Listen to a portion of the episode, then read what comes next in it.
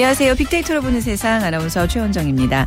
어젯밤 요란한 천둥 소리에 잠 설친 분들 많으시죠? 하지만 오랜만에 만나는 비다운 비는 정말 반가웠습니다. 산불 걱정 좀 덜 수 있게 돼서 고마운 마음까지 드는데요. 하지만 반갑지 않은 소식도 들리네요. 갑작스럽게 쏟아진 비로 서울 시내 도로 곳곳에서 싱크홀이 지난밤 여러 개가 발생했습니다. 최근 이어지고 있는 싱크홀 소식에 가슴이 철렁 내려왔는데요. 자연적으로 생긴 싱크홀과 달리 도심에 생, 생긴 싱크홀 싱크홀은 큰 재해로 이어질 수 있기 때문입니다. 지나가는 사람이 다치거나 교통에 혼란이 오는 것은 물론이고요. 주변 건축물이 붕괴될 수도 있습니다. 그리고 수도권에 거주하는 시민들 중에 95%가 불안감을 느끼고 있다는 설문조사도 나왔는데요. 아이, 뭐, 큰일이야 있겠어 하는 그런 아니라는 생각, 그 틈새가 보이는 것 같아서 불안한 마음이 더 커지네요. 자, 앞으로 다가올 장마철에는 어떻게 도로를 지나가야 할까 벌써부터 걱정이 앞서게 되는데, 행정당국은 지하 공간의 건축과 공사에 대한 철저한 관리 감독, 안전 점검으로 국민의 불안감을 해소해야겠습니다. 오늘 빅데이터를 보는 세상에서는요. 그것이 궁금하다 시간에 시청자의 사연 다이어트와 거식증에 대한 내용 준비해 놓고 있고요. 핫클릭 여행지 식목일 앞두고 수목원 나들이 떠나보겠습니다. 자 방송 중에 저희와 함께 얘기 나눠주시기 바랍니다. 휴대전화 문자메시지 지역번호 없이 샵 9730, 샵 9730입니다. 짧은 글 50원, 긴 글은 100원의 정보 이용료가 부과되고요. KBS 라디오 애플리케이션 콩을 다운받으셔서 생방송도 듣고 문자도 참여하실 수 있습니다.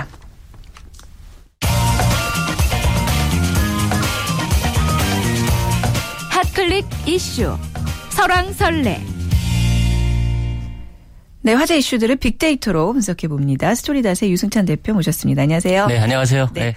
자, 오늘 어떤 이슈들 거론되고 있습니까? 일단 오늘 4.3 항쟁 67주년 네. 추념식이 열렸죠. 그렇네요. 네, 올해도 네, 대통령이 불참했다 그래요. 음. 작년에 이어서 뭐 얘기되고 있고요. 네. 그리고 앞 서 말씀하셨던 서울 싱크홀 비상 네. 얘기도 어, 많이 되고 있고요. 그리고 4.29 재보궐선거가 이제 점차 가시권 안으로 들어오고 있죠. 재보궐선거 네. 관련 소식도 달아오르고 있습니다. 네.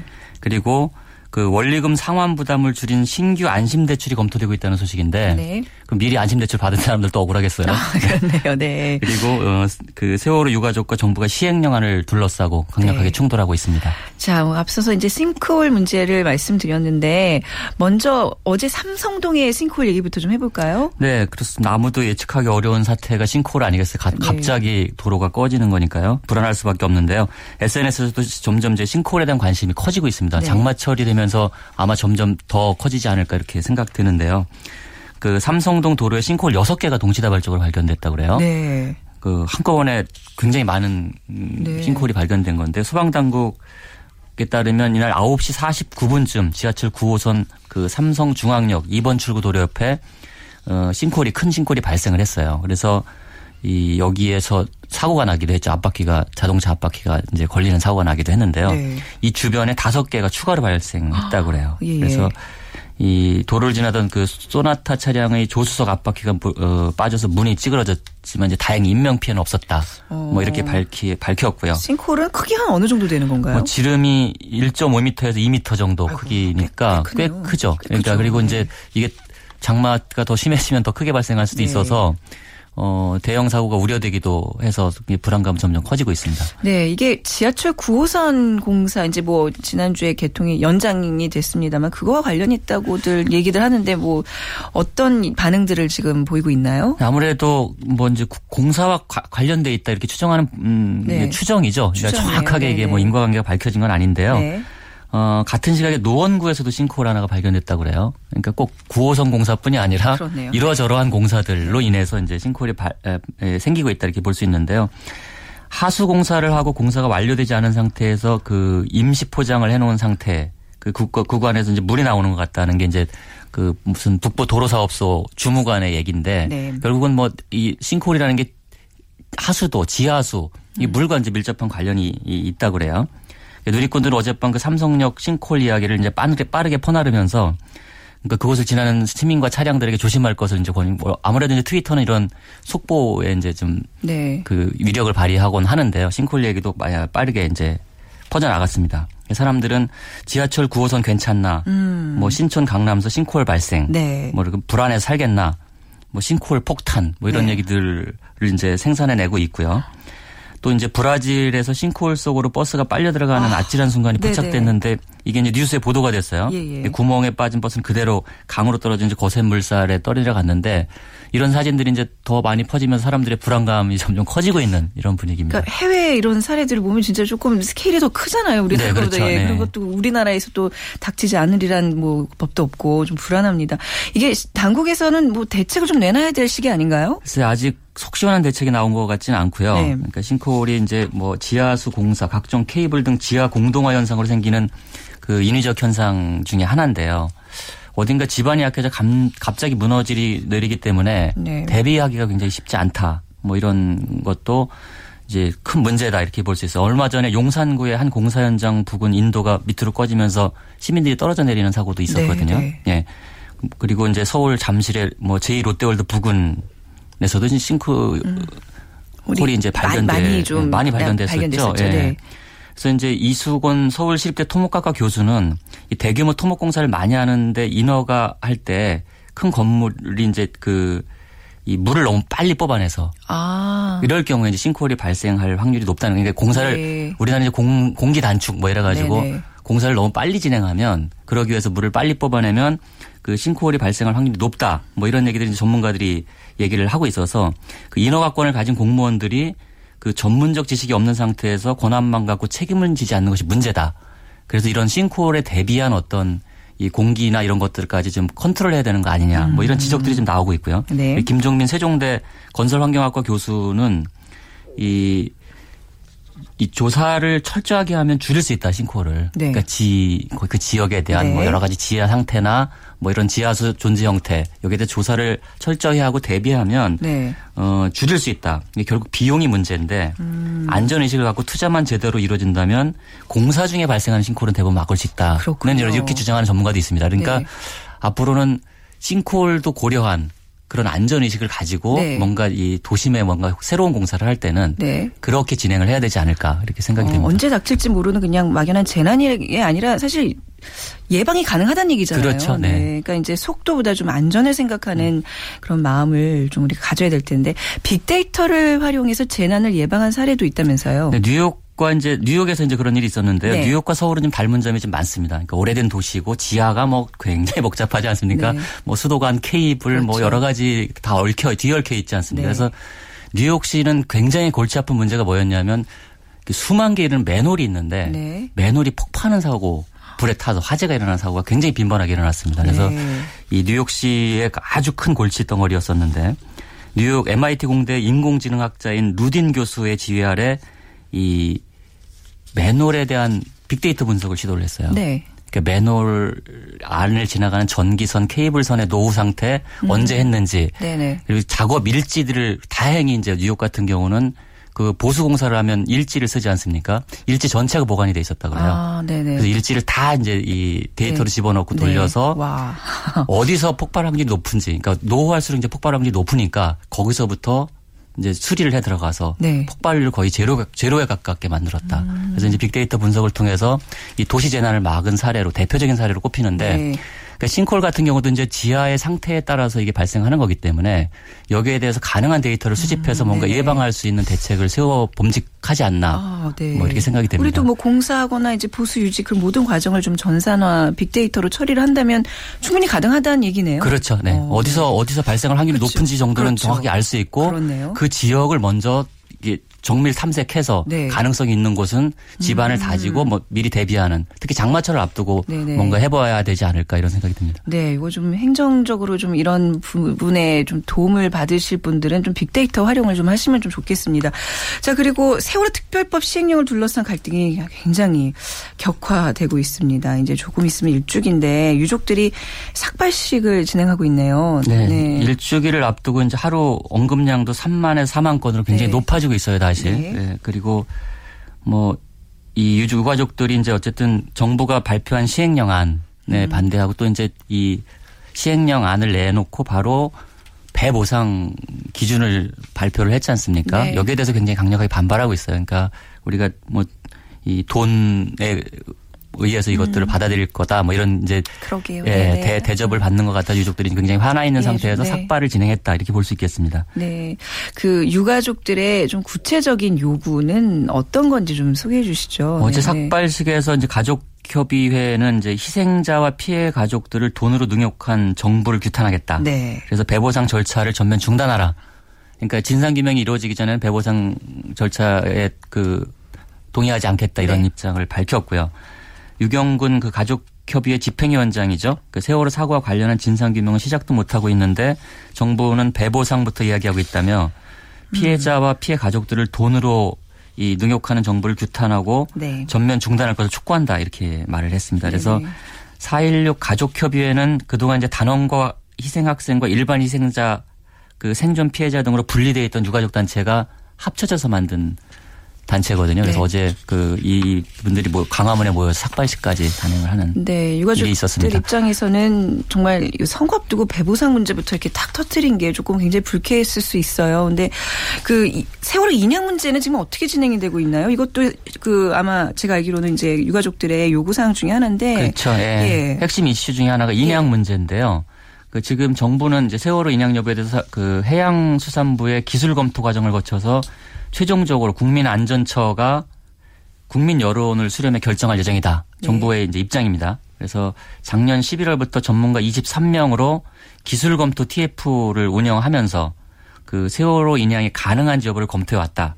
이게 이제 국민안전처에 이달 중으로 보고가 될 예정이고요. 네. 보고서가 이제 제출이 될 예정이고 이 보고서에 따라서 인양을 할 수 있다. 음. 그러면 이제 여기에 또 뭐 천문학적인 비용이 들지 않습니까? 네. 여기에 대해서 국민 여론을 수렴하겠다는 것인데 유족들의 주장은 선인양 네. 주장을 하고 있습니다. 그러니까 인형에 대해서 뭐 이제 뭐 천안함과 비교하는 뭐 트위터 글들도 꽤 많이 올라오고 있지만 어쨌든 인양을 여론에 따라서 결정한다는 게 말이 되냐 그렇죠. 뭐 이런 거고 인양을 해라 네. 네. 이게 유족들의 이 입장이고요. 선인양 후 배보상 입장을 견제하고 있어서 그것도 이제 정부하고 미묘한 차이가 있습니다. 그래서 음. 시행령 안과 그 이 세월의 인양 문제 이걸 둘러싼 갈등이 계속될 것 같은데 제가 안타까운 거는 어, 다시 이제 또 유가족과 정부가 전면 맞대결하는 이런 양상을 보이고 있지 않습니까? 거리로 네. 나와서. 네네. 근데 정치권은 역할을 또 못하고 있어요. 지금 뭐 그러니까 뭐다 재보선에 네. 다들, 예. 다 너무 안타까운 일이고. 그래서 정치권이 좀 네. 유가족들이 거리에 나와서 삭발하고 이런 것들 좀 막고 정치적 해결을 좀 적극적으로 했으면 좋겠다. 이런 네. 생각이 좀 간절합니다. 이게 단순히 어떤 유가족들의 문제가 아니라 우리 사회 안전을 위해서 꼭 필요한 일들인데 조금 이렇게 소홀히 되는 게 좀 안타깝습니다.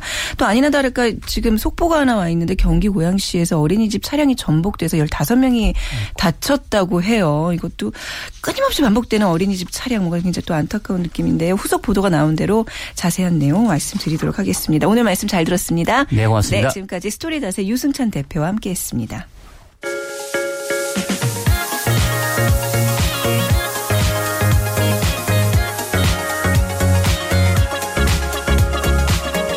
social 분석. 그것이 궁금하다. 청취자의 궁금증을 빅데이터로 분석해보는 시간 그것이 궁금하다. social 분석 컨설턴트 김덕진 씨 모셨습니다. 안녕하세요. 네, 안녕하세요.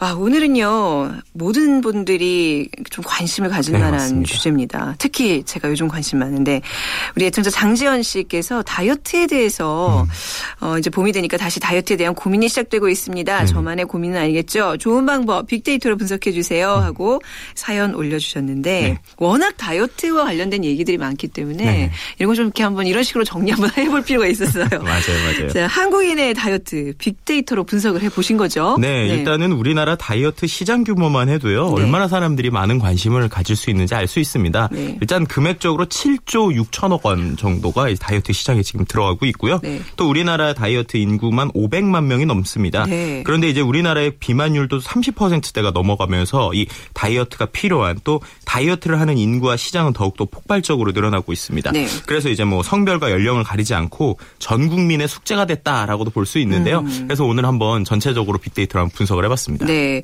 근데 다이어트 방법이 워낙 많아서 네. 이게 과연 나한테 맞는 건지 또 음. 나한테 맞는 건 어떤 게 있는지 이렇게 찾는 과정에서 많이들 검색들 하시잖아요. 네. 어, 이렇게 트렌드로 좀 요즘 다이어트는 뭐 이렇다 이런 트렌드로 분석되는 것이 있을까요? 음, 네, 맞습니다. 이제 아나운서님 말씀해 주신 네. 대로 다이어트가 시기를 타게 되잖아요. 네. 그렇다 보니까는 과연 이 시기에 따라서 어떤 일이 일어나는지 오늘 좀 정말 크게 분석을 해봤는데요. 네. 지난 과거 10년치 2004년부터 해가지고 네. 이제 2015년이 한 약 11년치 정도로 구글 사이트에서 우리가 얼마나 네. 이제 검색을 하게 되는지 그걸 트렌드 분석을 해봤습니다. 아, 시기별로. 그러니까 이제 언제 가장 관심이 많고 네네네. 언제 실천을 많이 하고 뭐 이런 얘기인 거잖아요. 네, 좀 알려주세요. 어떻게 네, 나타나나요? 그랬더니 이제 네. 한마디로 얘기하면 네. 우리의 데이, 우리의 다이어트는 이 보여주기식 데, 다이어트다라고 아, 좀 결론 낼수 있을 것 같은데요. 1년 예, 중에 가장 많이 다이어트를 검색하는 시점이요. 바로 1월 초입니다. 1월 초요. 네, 1월 네. 초에. 그리고 여름 휴가 한두 달 전이 6월 말에서 7월 초에 또 검색을 음. 많이 하고요. 네. 근데 12월에는 이제 최저점을 찍습니다. 네. 그리고 3월 달에도 좀 비슷하게 나오는데 이러한 다이어트 그리고 거기에 있는 여러 가지 시기들을 좀 한 문장 정도로 정리를 해보면요. 아마도 많은 분들이 공감하실 것 같아요. 우리는 1월 초에 다이어트를 결심을 합니다. 네. 하지만 이 설을 앞두고 먹을 것에 모두가 무너지게 되고요. 그러다가 설 지나고 네. 반짝 다이어트 결심을 아, 합니다. 네. 하지만 오래 가지 못하죠. 그러다가 3월 신학기를 앞두고 또다시 아 다이어트 해야 된다 준비를 아, 합니다. 네. 그런데 꽃 구경이 끝나가고 학생들의 중간고사가 다가온 5월 말이 되면요.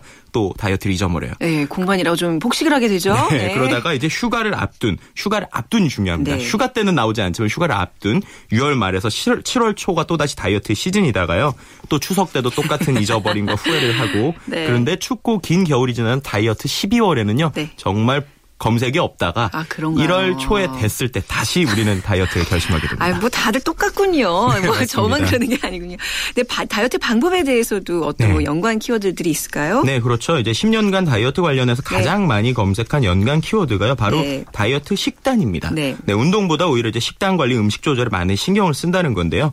국내 다이어트 시장 구성 비중만 보더라도 7조 6천억 원 중에 운동이 차지하는 비율이 2조 5천억 원인데요. 이 식품과 서적, 비디오 등의 시장 규모가 3조 2천억 원으로 이제 운동 이상을 차지하게 됩니다. 네. 특별히 이제 식단 관리를 통한 다이어트 방법으로 10년 동안 꾸준히 사랑을 받고 있는 식단 트렌드 순위 1위가요. 네. 이 덴마크 다이어트고요. 저는 처음 들어보는데요. 아, 1위예요? 네, 어. 1위가 덴마, 덴마크 네네. 다이어트, 2위가 디톡스, 그리고 네. 레몬 다이어트 순이었습니다. 어, 네. 네. 어떻게 보면은 뭐 계란만으로 이제 뭐 고기만으로 한다라고 네. 해가지고 이제 음식과 관련되어 있는 덴마크 다이어트가 음. 이제 계속적으로 인기를 아, 끌었고요. 계란 위주로 먹는 거예요? 네, 그렇죠. 아, 이제 단백질, 단백질 위주로만 먹게 되는 이제 아. 고기만 계속 먹는다든지 그렇군요. 계란만 먹는 음. 이러한 이제 덴마크 다이어트 방법이 있었고요. 또 이제 덴, 그 다이어트 식단 관리 다음으로 많이 나온 키워드가 바로 자극이었습니다. 네. 그러니까는 나의 다이어트를 자극시키려는 사진 또 연예인들을 음. 많이 찾아보게 되는데요. 여기서 흥미로웠던 점은 이 10년간의 구글 트렌드 다이어트 상위 키워드에 유일하게 등장한 top 10에 유일하게 등장한 사람이 있습니다. 뭐죠? 네. 아니 누구죠? 네. 그 네, 사람 네, 유명 네. 연예인이기도 한데요. 바로 네. 이소라 씨였습니다. 저 왠지 알아요. 저 이소라 씨 그저 네. 다이어트 테이프 있어요 집에. 그 그거 말씀하시는 거예요? 네 맞습니다. 이제 아까 본 대로 시장 규모에서도 운동만큼이나 이 책과 비디오가 많이 되는데요. 음. 그래서 이제 10년 동안 계속적으로 꾸준히 나왔던 분이 바로 이소라 씨라고 아, 나왔습니다. 근데 이제 다이어트라는 게 뭐 젊은 여성분들뿐만 아니라 요즘은 남녀노소 네. 구분 없이 모두가 좀 민감한 사안이긴 한데 시대에 따라 변화에 따라 최근에 다이어트에 뭐 예, 신풍토가 있다면서요? 네 맞습니다. 이제 작년 여름 같은 경우는 우리가 기존에 이제 다이어트하면 특히 여성과 남성이 있을 때 여성은 좀 날씬하게 네. 남성은 이제 근육질의 몸을 생각하게 되는데요.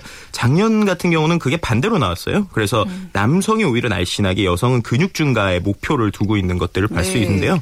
어, 다른 것보다 이제 오픈마켓에서 판매되는 다이어트 보조식에 대한 판매 통계를 보니까 오히려 남성들이 이제 다이어트, 그러니까 체중 바, 또 체중 조정용 시리얼이 이제 작년에 비해서 한 45% 정도 늘었고요. 네. 반대로 여성분들 같은 경우는 근육을 키울 때 쓰게 되는 헬스 보충제 이런 것들이 65% 정도 늘어서 네. 오히려 25%인 남성 구매 증가율 거의 비슷한 수준까지 나왔다고 합니다. 네. 한마디로 이제 어떻게 보면은 여성들도 이제는 몸짱 그리고 네. 몸을 건강하게 만드는 근육이 잡힌 몸매가 사실 이쁘잖아요. 네네 네. 그런 쪽에 관심을 두고 몸매. 네. 반대로 남성들은 어, 근육질 몸매보다 요즘에 네. 슬림한 아. 살을 빼는 몸매들에 관심이 있다. 어떻게 보면 다이어트도 이제 트렌드가 있다라고 아, 볼수 있겠죠. 그렇군요.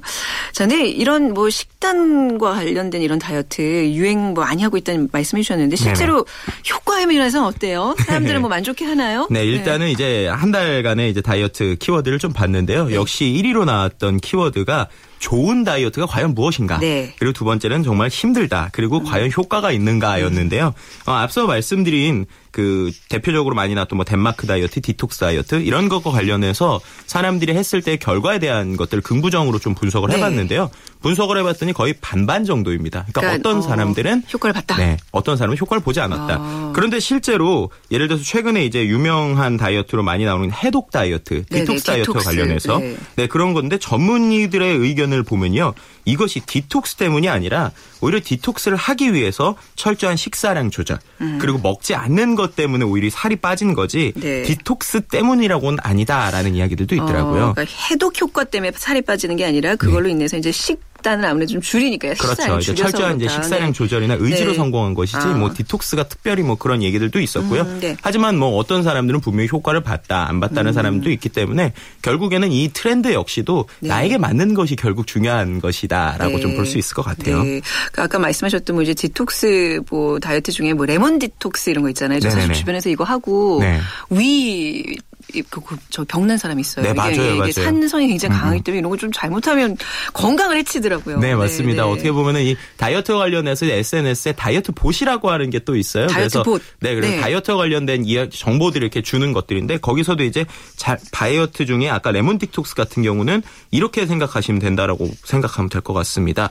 한마디로 빈 속에 설탕물에 레몬, 뭐 고춧가루를 털어 넣으면 당연히 음. 탈이 나게 돼 있잖아요. 네. 그렇기 때문에 레몬 틱톡스를 하면 살 빠지고 예뻐진 것보다는 자학이다. 라는 어, 표현까지. 네, 네, 그렇기 때문에 자기한테 맞는 걸 잘 해야 된다는 네, 얘기죠. 네. 자, 그리고 급격한 다이어트로 있는 부작용. 네. 거식증도 빼놓을 수 없을 것 같은데요. 네. 거식증에 대한 조사 결과도 있나요? 네, 거식증이 이제 어떻게 보면 우리나라뿐만 아니라 전 세계적인 네. 문제로 대두되고 있는데요. 이제 지난 3월 20일에 보면 프랑스에서 어, 빼빼 마른 모델을 퇴출시키는 보건법 개정안을 이제 제출했습니다. 네. 한마디로 그 모델들 때문에 사람들이 그걸 보고 계속 위험하게 살을 빼다 보니까 네. 거식증까지 온다라는 것인데요. 심지어는 이제 그런 것들이 단순히 경고만 주는 것이 아니라 만약에 마른 모델을 고용하게 되는 디자이너 패션 업계에는 최대 징역 6개월 아, 또는 네 우리나라 돈으로 9천만 원 상당의 와. 벌금을 매기는 이런 법안이 제정될 네. 정도로 전 세계적으로 이 거식증이 위험한데요. 음. 왜냐하면 이 거식증에 관련돼서 나온 키워드가 제일 문제가 어떻게 보면은 사람들이 거식증 했을 때 단어가 싫다 또는 네. 시, 모든 것이 이제는 싫어진다라는 겁니다. 그러니까 삶의 의욕 자체가 없어지는 좀 위험한 병이라고 네. 좀볼 수 있을 것 그렇죠. 같아요. 그러니까 목숨까지 앗아갈 수 있는 네. 그런 일이기 때문에 뭐 법으로까지 이렇게 제정하는 또 다른 나라의 사례 봤고요. 혼자 하기 힘든 다이어트 좀 끝으로 잘할 수 있는 방법 한번 네. 우리 소셜 네트워크상 어떤 의견들이 있는지 좀 알려주시죠. 네, 뭐 어떻게 보면은 네. 가장 단순할 테지만 방법은 건강한 음식 섭취 그리고 네. 규칙적인 생활 습관일 텐데요. 이게 혼자 하기가 참 힘들어요. 네. 그러다 보니까는 최근에는 이 여러 가지 온라인 서비스들 특히 모바일을 활용한 음. 서비스를 활용해서 커뮤니티처럼 서로 챙겨주는 서비스들이 많기 때문에 네. 그런 걸 활용해서 결국 혼자 하기 힘든 거를 서로 독려해주고 네. 그리고 서로 힘을 불어주는 서비스를 사용해 보시는 것도 아. 주 좋은 방법일 것 네, 같습니다. 네네. 다이어트 하세요? 저도 좀 해야 될 텐데요. 아, 이 도움을 좀 제가 먼저 구해야겠네요. 네, 결혼하시고 예, 좀 살이 오르신 것 같아서 아, 여쭤봤습니다. 네. 네. 보기 좋아요. 네, 오늘 말씀 잘 감사합니다. 들었습니다. 네, 감사합니다. 네, 지금까지 소셜 분석 컨설턴트 김덕진 씨와 함께했습니다.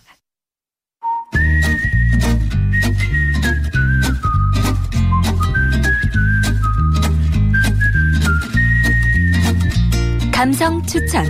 이곳으로 떠나볼까? 빅데이터로 분석한 핫클릭 여행지로 떠나봅니다. 역사 여행가 권기봉 씨와 함께하죠. 안녕하세요. 네, 안녕하세요. 네, 한국관광공사가 빅데이터로 선정한 꼭 가봐야 할 한국관광 백선을 어제 발표했어요. 많은 예. 분들이 관심이 있을 것 같은데요. 네, 2012년에 이어서 이제 두 번째로 네. 발표를 한 건데요. 네. 사실 의미가 상당히 큽니다. 네. 예전에는 예전까지만 해도 이제 백선이나 뭐 50선 이런 것들을 할 때 이 투표를 하거나 아니면 네. 지자체 추천을 받아서 했는데 이번에는 이른바 그 빅데이터 분석을 통해서 네. 즉 투표를 하게 되면 이제 지자체에서 사람을 동원할 수도 있고 그렇죠. 네. 쏠림 현상이 일어날 수도 있잖아요. 그래서 이 개개인들이 블로그나 트위터 등에 올리는 이 검색어를 가지고 네. 7,500만 건을 거의 다 조사를 해가지고 이렇게 아. 내린 그런 결론입니다. 나름 이제 공정한 인기 투표라고 볼수 있겠네요. 그렇다고 볼수 네. 있죠. 어, 요거는 저희가 한번 다음 해나 또 다다음 해에서 좀 걸쳐서 2회 정도에 걸쳐서 좀 특집으로 좀 마련을 해봐야 되겠네요. 네. 네. 자 이번 주가 식목일이 있는 주말이에요. 예, 예. 아마 어디 가야지 하는 분들 많으실 것 같은데 좀 추천 좀 해주시기 바랍니다. 네, 내일 모레가 식 목일이죠. 네. 어, 그래서 그런지 몰라도 식목일 관련한 그 게시글이 네. 블로그나 트위터 합쳐서 대략 한 7,500여 건에 달았는데요. 어, 마침 같은 날인 청명은 사실 1,491건에 불과했습니다. 아무래도 네. 같은 날이지만 청명보다는 식목일에 대한 관심이 더 크지 않았나 네. 싶은데요. 어, 그래서 식목일을 맞아서 갈, 가볼 만한 곳, 어, 천리포 수목원이 어떨까 싶은데요. 아, 한국에서 좋죠. 가장 네. 오래된 네. 그러니까 최초의 민간 수목원이기도 합니다. 그, 아 그런가요? 천리포 예. 수목원이 한국 최초의 민간 수목원이에요. 예, 예. 네, 저도 한 몇 년 전에 이제 부모님 모시고 부모님이 너무 가보시고 싶어하셔서 예. 갔던 기억이 있는데 여기 어마어마한 식물 종류가 있죠. 네, 네. 전체 한 15,800여 네. 종의 식물을 보유하고 있는데요. 그래서 지난 2000년에 그 국제 수목 학회로부터 네. 세계에서 12번째 그리고 아시아에서는 최초로 그 세계 가장 아름다운 수목원으로 선정되기도 했습니다. 아, 진짜 최초군요. 여기가 예. 그 목련 꽃들이 이제 다양해서 목련 좋아하시는 분들이 또 즐겨가는 곳이기도 네, 해요. 네, 맞습니다. 네, 네. 보통 목련 하면 백목련이나 자목련 떠올리시는 네. 분들이 많은데요. 사실 그것만이 아닙니다. 전체 네. 한 430여 종의 목련이 지구상에 존재를 하는데 그 거의 모든 목련이 이 천리포 수목원에 있습니다. 음, 예를 들면 겹꽃이 피거나 아니면 버드나무처럼 가지가 늘어진 목련. 혹은 뭐 연지색이나 노란색 그런 목련도 있고요. 또 만개 해도 봉우리를 오므린 상태로 유지되는 그런 목련도 있습니다. 네, 그 노란색 목련 보러 저는 갔었던 기억이 있는데 진짜 예. 아름답더라고요. 예. 자, 그 수목원의 그 다양한 이제 뭐 꽃들 관람하실 수 있고 최근에는 수목원에서 어 더 나아간 시설도 문을 열었다 그래요. 네. 네.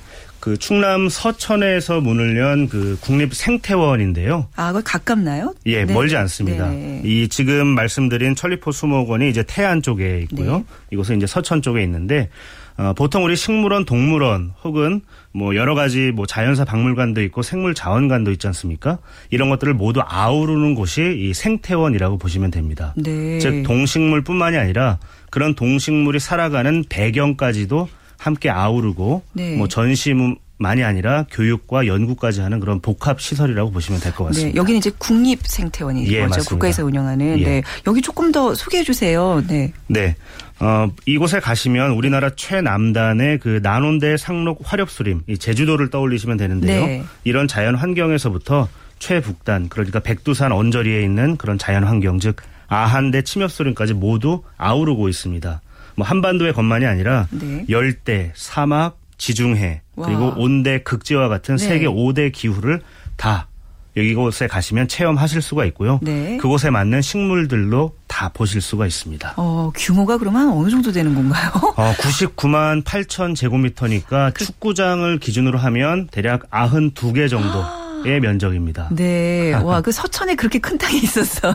예, 이곳을 네. 엄청나게 이제 오랜 기간 동안 준비를 해왔고요. 네. 준비도 상당히 철저히 했던 그런 곳입니다. 그래서 네. 이 국립 생태원을 모델로 해서 지금 전국 각지에 생태원이 많이들 이제 들어서고 있는 그런 상황입니다. 오, 천리포 수목원 들렸다가 여기 꼭 한번 가봐야 될 곳이네요. 그러니까 예. 좀뭐 한마디로 표현하면 지구상에 살아가는 모든 어떤 식물체의 총 집합소 같은 곳이라고 보면 될까요? 그렇죠. 우리가 뭐 네. 해외 여행하면은 뭐 한국 말고 이제 뭐 중국이나 일본 가, 가기 쉽고 네. 혹은 미국이나 뭐 유럽 쪽 이런 쪽인데 극지나 이런 곳은 개인들이 가기 쉽지 않지 음, 않습니까? 네. 이 국립 생태원에 가시면 지구상의 거의 모든 기후대를 경험하실 수 있으니까 네. 시간이 없고 좀 비용을 절약하실 분들은 네. 이것도 좋은 여행지가 되지 않을까 싶습니다. 네, 천리포 이제 수목원 같은 경우에는 조금 이제 입장료가 있는데 여기 같은 경우는 국립이니까 아, 국립도 네. 입장료를 받습니다. 한 5천 원 정도 성인은 받고요. 네. 청소년은 한 4천 원 정도 받고 있습니다. 하지만 그 값어치 이상의 것들을 배울 수 있기 때문에 너무 아까워하실 필요는 없을 것 같습니다. 네. 예. 멀, 멀다고 생각하시는 분들은 여기 고양시 가도 괜찮죠. 고양시에도 꽃 좀 피었나요? 네, 고향 네. 제가 지금 파주에 살고 있는데요. 네. 조금씩 이제 꽃망울이 올라오고 있거든요. 특히 다음 달 같은 경우는 이제 고향 국제 꽃 박람회가 열릴 예정이기 때문에 네. 한번 거기도 가보시는 게 좋을 것 같습니다. 아 다음 달이 아니라 이번 달 24일부터네요. 그렇네요. 24일부터 네. 다음 달 10일까지 열리는데요. 네. 뭐 꽃이나 이 화훼 종류를 네. 좀 저렴한 가격에 사실 수도 있으니까 아, 네. 한 번쯤 가보시길 만할 겁니다. 네 오늘 또 이제 주말 맞아서 꽃 얘기 좀 계속 실컷 해봤습니다. 오늘 말씀 잘 들었습니다. 네 고맙습니다. 네 역사 여행가 권기봉 씨와 함께했습니다. 자 빅데이터로 보는 세상 한 주 마무리할 시간이네요. 저는 다음 주 월요일에 11시 10분에 찾아뵙겠습니다. 지금까지 아나운서 최원정이었습니다. 고맙습니다.